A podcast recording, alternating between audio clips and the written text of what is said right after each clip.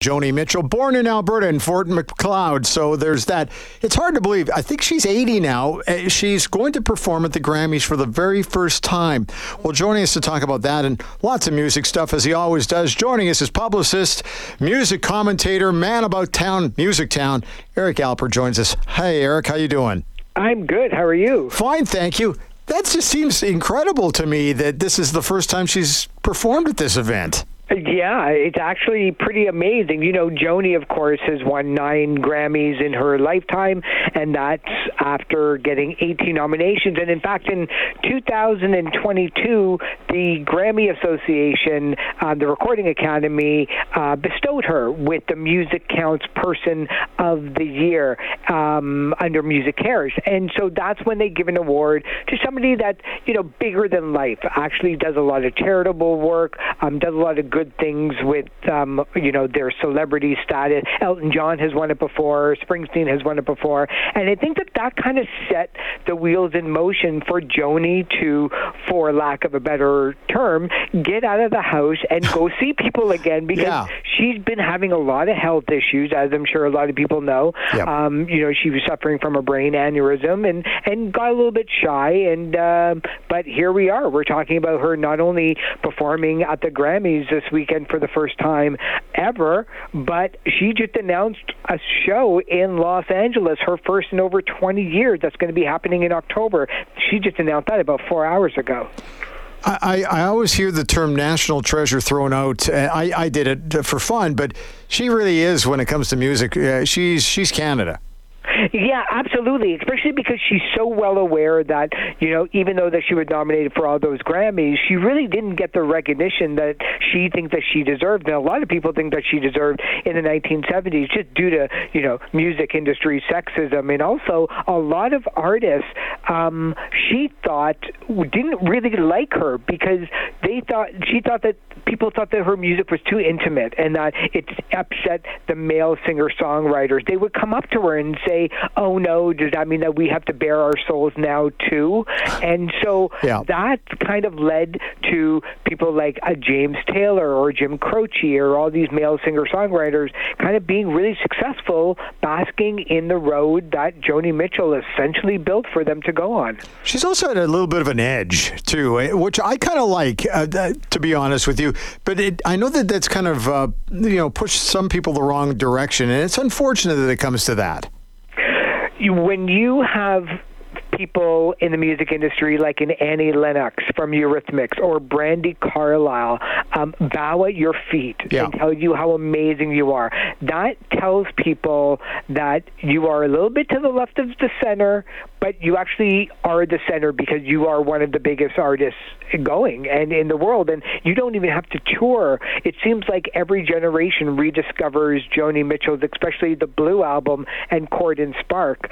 Um, look at somebody like taylor swift who absolutely is influenced by joni mitchell or ariana grande with some of the the, the slower more ballady songs. That's joni mitchell just done in 2024 so it's pretty amazing that um, she got to do what she wanted to do.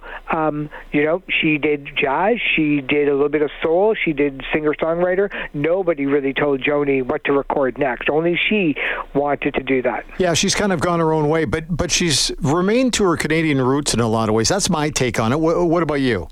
Yeah, I, I, I think so. You know, certainly she's been acknowledged by the Canadian music industry many, many times. I'm sure that um, that this country has a real soft spot in her heart for her because you know not only did she have to kind of leave this country um, hoping and wishing that she didn't have to, but she knew that the music industry was really going to be in New York and Los Angeles. And I think that once Canada started to develop its own music industry, um, she decided to come back and, and do more and more things and more and more concerts uh, up here. So she certainly wasn't shy on letting people know that absolutely her roots and her home is really in Canada. Yeah, Alberta, Saskatchewan were big places for her. Uh, you know, and it, the, some, her songs are so singable, which is is the best part.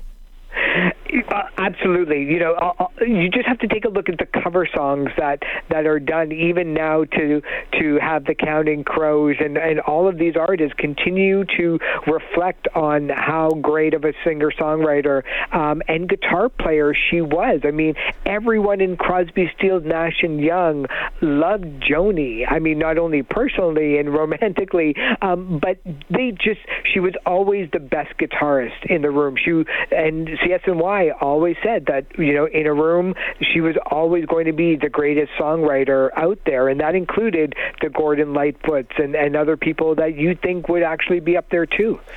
This seems like a dumb question, but that's why I'm throwing it out there. What do you think the response is going to be like here? Oh, I think, you know, when she appeared, not only is she going to get probably one of the biggest standing ovations that the Grammy Awards has ever seen, but I think that moment is going to be a huge mark on social media, especially here in Canada, when, you know, it, I don't really look anymore at the ratings on, on normal television for things like this. I look for the social media action just to see who's talking about it. And I wouldn't be surprised if Court and Spark and Blues start zooming up those Spotify charts um, because somebody out there is going to be hearing the name Joni Mitchell for the first time and starting to find out what all the fuss is about. And maybe heard uh, mom and dad or grandparents singing the songs and went, "Oh, that's what that song is." We get that all the time, right? Yeah, especially when you know there's two albums that I gave my my daughter when she was a teenager when she was going through a bad breakup. The first one was Fleetwood Mac's Rumors, and the other one was Joni Mitchell's Blue, and they both have been played more than you know I can count. So yeah. that's the mark of a great album and a great musician. Hey, uh, one other little musical tidbit I want to throw at you before we let you go, and it's always great yeah. having you on, by the way. But uh, noticing that, uh, you know, obviously the songwriters who gave us your song, Tiny Dancer, Rocket Man, we're talking about Elton John and Bernie Taupin, uh, awarded the Gershwin Prize. That's saying a fair bit. That's coming from the Library of Congress. These these two these two performers, writer and singer, unbelievable.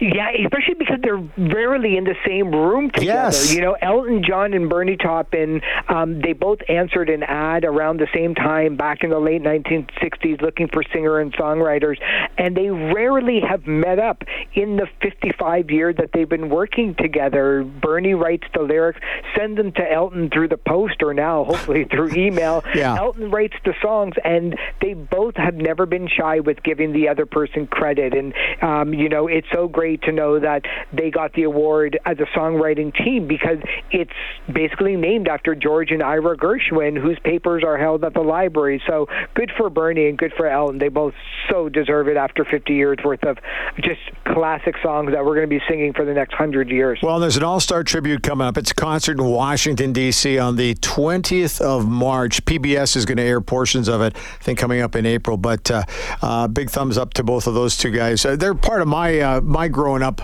hey, listen, we know all their songs just as we do uh, with McCartney and Lennon and so many other great performers out there. Eric, thanks. This has been great. I can hardly wait for the Grammys, and I'll uh, look to catch that uh, when it comes out coming up in April as well.